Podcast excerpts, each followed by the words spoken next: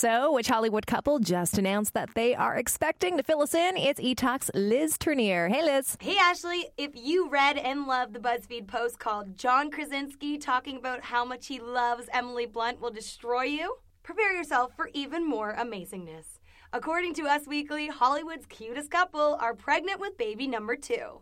Emily and John currently have a 23 month old daughter named Hazel. Nags Northwest favorite designer Balmain is releasing a children's line. But don't expect child size prices. A pattern t shirt goes for $205, while almost six grand will get you a black dress. And remember when Nick Carter was arrested in Florida for a bar brawl? Well, a bouncer from the bar is suing Nick for pain, suffering, and mental anguish. According to the bouncer, Nick choked and hit him after being refused more alcohol and asked to leave. And on tonight's E-Talk, we'll tell you which half of Chavril is out buying lamps with their roommate. All that and so much more at 7 p.m. on CTV.